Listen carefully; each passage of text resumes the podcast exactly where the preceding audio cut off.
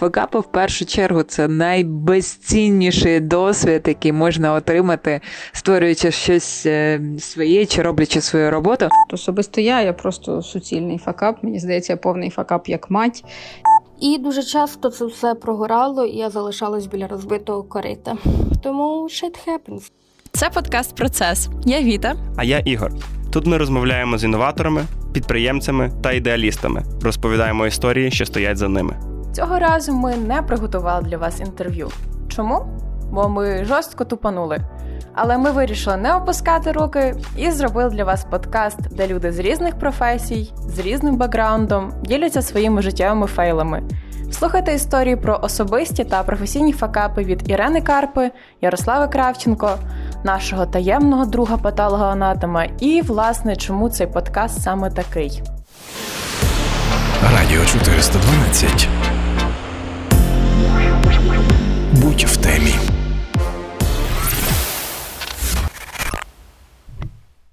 Всім привіт! А, то я вже мав говорити, не говориш інтро. Та- А, ти сказав, що ти потім інтро. Так. Добре, давай перезапитимо. Ще раз. Все. Всім привіт! Привіт! Як ви вже зрозуміли, сьогодні буде нестандартний випуск нашої програми. Так, ми провтикали дуже цікаве інтерв'ю з класним українським блогером Тайлером Андерсоном. Чесно, я коли про це дізнався, я офігів. Субота, ранок, приходить смс-ка в Телеграм від нашої звукорежисерки про те, що у нас жопа, у нас нема випуску. Я такий, що? Якого ви? Що? А ну ще раз. Як то нема випуску? Віта, розкажи, чому стався такий факап? Е, та, Ігор. ну, значить, ситуація полягала в наступному, що зараз, оскільки карантин, кожен з нас, е, і я, і ти, та і наші гості записують себе на диктофон, і потім ми просимо їх надіслати їх запис окремо. Е, значить, Тайлер надіслав його нам, але надіслав не на Google Drive, а на файлообмінник. Ну і через те, що ми не користуємося зараз часто файлообмінниками, ми забули про те, що інформація там зберігається лише 7 днів. І отже, ми зайшли на восьмий день, а звуку там уже нема. Ну, Ми написали Тайлеру. Тайлер сказав, що він теж буквально позавчора видалив запис свого комп'ютера, і відновити його вже теж було неможливо. Ну, власне, звук загубився десь в просторах е- інтернету і інших девайсів. Ну, буває, буває. Я вважаю, що це дуже хороший урок. От, що скажеш на це? Е, Чесно, я відчуваю сум, мені було прикро, коли я це почув. Я думаю, що ви, дівчата, теж дуже засмутились. Але завдяки цьому ми отримали зовсім нову ідею для випуску. І так як наш подкаст з самого початку був задуманий не як історії успіху, то даний випуск процесу підкреслює, що будь-яка справа супроводжують купа помилок і факапи. Ми дуже вдячні всім, хто поділився з нами своїми історіями. А тепер без зайвих слів, музикант з гурту Казка Дмитро Мазуряк. Привіт. Дивись, з таких найбільших факапів, якщо тако не сидіти, не згадувати, то є два. Це перший, я впав в Казахстані перед 30 тисячами людей на сцені. Я танцював, грав соло і в цей момент хотів е, ну, просто якийсь маневр, типу танці і так далі. Але було дуже слизько, і я похознувся і впав. е, Ну, коротше, це було дуже неприкольно. От. Але якось я встиг, і якраз за 2 секунди до соло я піднявся і вже став до мікрофона. А другий це в Ужгороді, здається, було. Ми грали в клубі, дуже довго налаштували апаратуру, бо була дуже неякісна апаратура. Ну так склалося з підрядчиками. Е, От, і на середині концерту просто сильний вибух, і апаратура вся вимикається, вимикається все світло, абсолютно ніде ні жодна розетка не працює. І воно все вимкнулося, і через хвилин 10-15 вже з'явилася електрика, і ми а цей період ми співали в. Просто вживу люди підсвічували мобільними телефонами, і ми співали, просто продовжили далі співати пісню. І так е, це все ми вийшли з цієї ситуації. От такі були два найбільших. Е, Ще був факап, коли Ми застрягли в Чикаго, я і Нікіта. Ну, ми про це вже говорили в інтерв'ю. е, Що ми запізнилися, не запізнилися, ми перепутали просто гейти в літаку і полетіли ну, наступним рейсом, бо ми запізнилися на літак в Сан-Франциско, з Чикаго в Сан-Франциско. Але ну це дуже така прикольна історія була. Але це було дуже стрьомно, коли тебе за 5 годин концерт, а ти е, застряг в Чикаго. Ну, таке. Ну, що я вам скажу? Історії про літаки це, звичайно, не новинка. Думаю, що багато в кого таке траплялося, навіть особисто в мене. Але про падіння на концерті я згадала, що як я була на концерті якогось гурту в клубі Атлас в Києві. е, На сцену виліз, е, точніше, як виліз, вийшов за куліс Іван Дорн і вирішив стрибнути в натовп, типу, як не знаю, рок-зірка. Але люди чогось ну коротше не зреагували, і Іван Дорн опинився на підлозі. Він, бідолашка, з таким попущеним обличчям встав і пішов назад за куліси. Е, Дуже шкода Івана. Але якщо вертаючись до літаків, то мені якось прийшло 17 годин чекати пере- пересадки в Парижі. Це було супер напряжно. В другому випуску ми також зустрічались з Владою Бойко, засновницею бренду крутих футболок вдало. Тоді ми говорили про те, як так вийшло, що вона їх робить. А зараз ви почуєте ексклюзив, що стається, коли ти відправляєш партію замовлень не туди. Всім привіт! Мене звуть Влада, я власниця бренду Вдало. Хочу розказати про наші факапи, яких було дуже багато. Вони починалися від просто на вітер бюджетів на реклами і співробітників, і закінчувались тим, що ми відправляли неправильні кольори або розміри нашим клієнтам. Найкумеднішим для мене це був факап, коли я відправляла дві посилки. В одній їхали футболки розмірів 3-4 XL, тобто вони були величезні, а в іншій їхали ески. Тобто це кардинально різні речі, які поїхали неправильно. І отримав першим хлопець і написав: типу, мені приємний ваш комплімент, що я на розмір еску, але де мої 3 XL? І ми з ним домовились, що він по правильному адресу сам відправив ті футболки, які отримав, а я йому перенаправила. І так вийшло, що наші клієнти відправляли іншим нашим клієнтам замовлення. Відправляємо час від часу десь розмір, факапимо десь колір, але все дуже швидко налагоджували. Е, з таких більш глобальних, то це, звісно, великі бюджети, які просто були на вітер.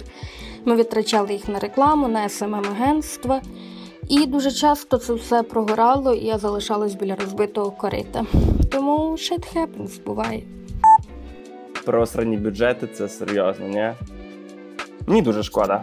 Коли справа приходить до грошей, це завжди дуже боляче. Ну, від втрачених грошей ще ніхто не вмер, а от наш наступний герой має справу з мертвими чи не щодня. Всім привіт! Мене звати Ігор, я лікар-патологоанатом. Хочу розказати про свій fail з роботи. Отже, е, одного разу, коли у нас мав бути розтин, мене завідувача викликала до себе і каже, е, що це складний випадок не знати, від чого людина померла. У нас хіміотерапії. І е, не забудьте взяти шматок грудини. Грудина береться для того, щоб дослідити кістковий мозок. Ось. І відбувся розтин. Я понабирав всі кусочки з різних органів, такі, які треба. Ось, і завідувача була присутня, все подивилися туди-сюди. Е, Все, е, санітарка почала зашивати, я виписав довідку, потім пішов до завідуючої, Е, кажу, що ось так, все, видав довідку. Родичі вже забрали тіло, а завідувача потім така питає: а ви взяли грудину? Я такий, а я грудину то не взяв, забув взяти. Вона така, ну я же вас просила. От, ну, що я, що я зроблю? На другий раз буду брати вже. Ось, і з того часу я завжди перепитую, чи не треба часом грудину взяти. От, бо це серйозно, коли тебе просять, а ти просто завтикуєш. Мертві бджоли не годуть, а мертві пацієнти вже не скаржаться. До речі, я колись хотіла бути патологоанатомом. А вчителькою ти бути не хотіла? О, ні. А ти знаєш, це коли в школі всі стараються зірвати урок. Рідко хто з нас задумується, що зірваний урок насправді великий факап для вчителя. Власне, такою історією з нами поділився письменник, викладач Києво-Могилянської академії і директор видавництва Смолоскип Ростислав Семків. Отже, це історія, яка е, трапилася десь наприкінці 90-х, коли я викладав у школі, я був молодий викладач зразу після е, педуніверситету чи там навіть старших курсах педуніверситету. Е, я викладав українську мову, літературу, англійську мову, англомовну літературу. І та історія, про яку я зараз розповім, вона трапилася на уроці української літератури. Не пам'ятаю, який це був клас, 8-9, але тема була Україна в вогні. Твір Олександра Довженка. Твір серйозний, е, трагічний за звучанням. Так і я теж відповідно серйозно готувався, підбирав матеріали, готував собі конспект. Ну, словом, це мав бути урок перейнятий таким високим пафосом. А, Натомість не вдалося, і е, не вдалося з е, якихось навіть трохи комічних причин. Словом, я почав урок, е, почав з викладу е, історії створення. Е, далі перейшов на саму ситуацію в Україні того 40-х, коли тривала Друга світова війна. Е, І, е, власне, після того готувався вже переходити до аналізу твору, до аналізу подій у творі. І от коли я е, почав розповідати про е, протистояння, яке для е, творів Довженка е, про війну дуже е, характерне, так про партизанські загони, про протистояння їх з нацистами, ну трапилося те, власне, що трапилося. Е, клас, де я викладав, мав три ряди е, парт, і е, це прозвучало з лівого ряду. З лівого ряду прозвучав е, заклик партизанин, здавайтеся. Після чого в ряд біля вікна полетів учнівський пенал. Пенал розірвався як бомба чи як граната. З нього порснули на всі біч різні якісь детальки, ручки, гумки і е, подібне. Ну і відповідно почалася перестрілка, почалася війна. Лівий ряд автоматично став. Е, нацистами е, вони вигукували якісь, значить, знову ж заклики до умовних партизанів здаватися. Умовні партизани сміливо вступили в бій. Вони почали також шпурляти в той ряд значить, в умовних нацистів е, підручниками і всім, чим потрапляло під руку. Середній ряд, який опинився в ролі, вочевидь, мирного населення, одразу організовано заліз в бомбосховище, тобто сховався під парти. Е, дівчата почали відтягувати умовних поранених з поля бою. Словом, відбувся відбулося те, що можна було назвати якимсь умовним Армагеддоном класі. Ну, словом, зрозуміло, що е, далі вести урок е, було е, неможливо. Я е, зупинився, думав, що е, це за якийсь час припиниться, але це протистояння сподобалося учням. Це, це їхня войнушка, вона тривала. Е, їх вистачило надовго. А я зі свого боку не хотів е, спиняти урок якимсь таким е, авторитарним чином, оскільки е, насправді то головна е, ідея і в Довженка, і в багатьох творах літератури антитоталітарна, антиавторитарна, і, врешті, базується на якомусь уявленні про те, що можна домовитись. Ну, домовитись не вдалося. Урок зірвався, але я для себе зробив дуже цінні висновки. Напевне, висновок про те, що літературу. Щоб достукатися до аудиторії, особливо молодої учнівської аудиторії, літературу варто викладати якимись більш жвавими е, методами і не застосовувати лише сухий конспект. Знаєш, я в школі дуже любила, коли зривалися уроки, бо викладачі були дуже збентежені і задавали менше домашнього завдання. А я був якраз тим, до кого треба було звернути, щоб цей урок був зірвано. Дивно, що ти зараз не робиш в нас цього на парах. Ну, за школу не треба було платити. Радіо 412. Школа школою, але дофіга цікаві історії стаються з людьми із світу мистецтва, особливо коли це театр, а тим паче, коли це дикий театр Ярослави Кравченко.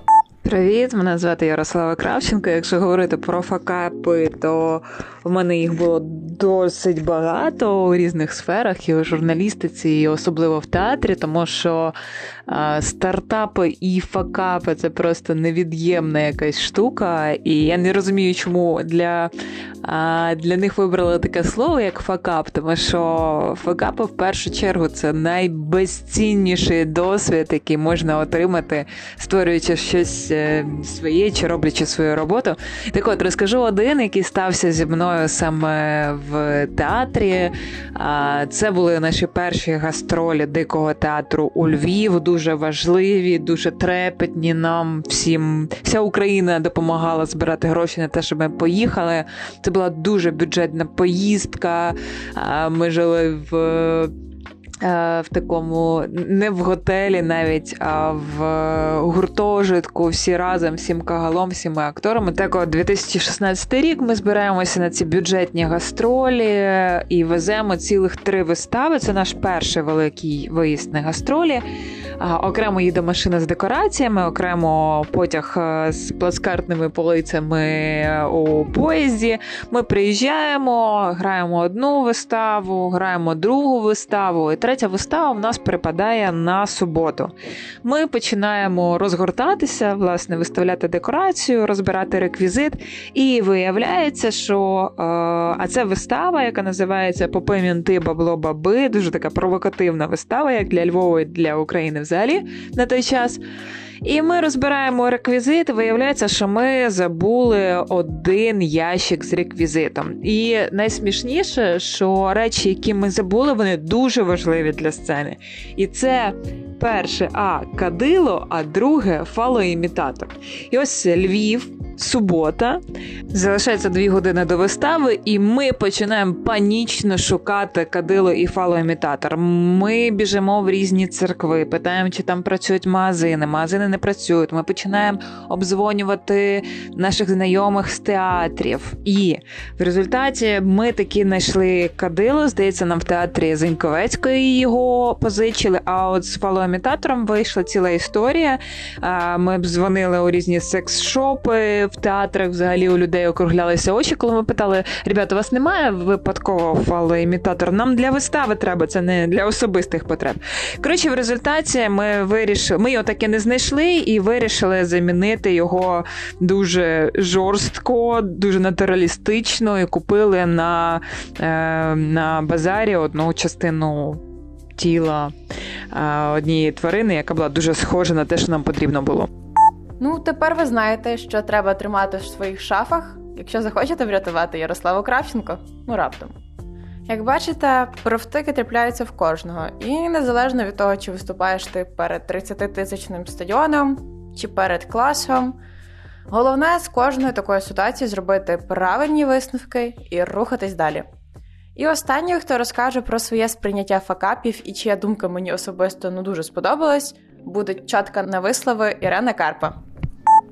Я думаю, що в житті успішних людей значно більше факапів було, ніж е, у житті людей, якихось типу, пересічних взагалі. Ну, бо пересічні вони, як правило, собою задоволені, вони не бачать своїх факапів, вони рухаються за схемою. Типу, закінчив садок, пішов в школу, там якось вивчився, поступив, виконує соціальну програму. Ну і а люди, які трошечки виходять за рамки, вони якраз весь час за них заходять чи виходять і попадають в якісь різні ситуації. І певні ситуації потім.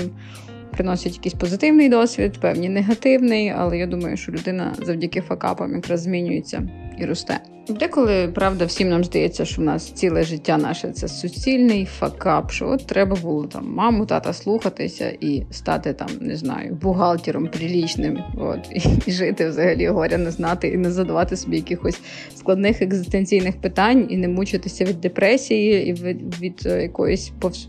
просто повсякчасної переоцінки цінностей. Ну, але що ж. Згадаємо великих дюрера там якого-небудь, який взагалі страшною чорною меланхолією хворів, і подумаємо, що ми ще дуже легко відділились. Коротше, особисто я, я просто суцільний факап. Мені здається, повний факап як мать. Я не знаю, як зробити з дітей вундеркіндів, щоб вони там в 5 років грали на піаніно і просто самі вже рішали якісь страшні алгоритми. І не знаю, я навіть факап щодо собаки, бо вона в мене не ходить ідеально на поводку, а тягає. Отак от і живемо. Ну і що робити? Ну, деколи серед цих факапів проглядається сонце на горизонті, і треба швидко-швидко робити щось конструктивне. Думаю, що це буде хороше закінчення нашої факапно-мотиваційної програми. Всі свої помилки потрібно сприймати по-філософськи і не засмучуватись, коли щось не вдається. Особисто мене наша недача з інтерв'ю навчила багатьом кльовим речам. Ну, по-перше, скачувати всі файли одразу. А по-друге, що завдяки факапу можливо за півгодини продумати новий формат подкасту. Тому не бійтесь помилятися, це нас розвиває і змушує інакше дивитися на ситуацію та й світ взагалом. Пишіть в коменти свої цікаві фейли, що вам не вдалося, і які висновки ви з цього зробили. Поділіться з нами вашими цінними історіями. Нам буде цікаво їх почитати. Ми виберемо найсмішнішу і найцікавішу історію і запишемо з її автором подкаст. І за традицією оголошуємо результати розіграшу. Книгу «100 років самотності від Іванни Шкромиди отримує Андрій Гембара. Вітаємо і читайте із задоволенням. Почуємось за два тижні у вже не факапному подкасті Процес. Па-па! Радіо 412. Digital. Visual. Голосал. Голосал? What the fuck is голосал? Слухай і кайфуй. До, до речі, я згадав, йду я по Львову, площа ринок. В мене така звичка зупинятися і слухати вуличних музикантів. В той момент мені музикант здався е, дуже крутим. Він цікаво грав і так нетипово, а ще був вдягнений в якусь таку індійську специфічну туніку. Е, я теж роблю музику, мені цікаво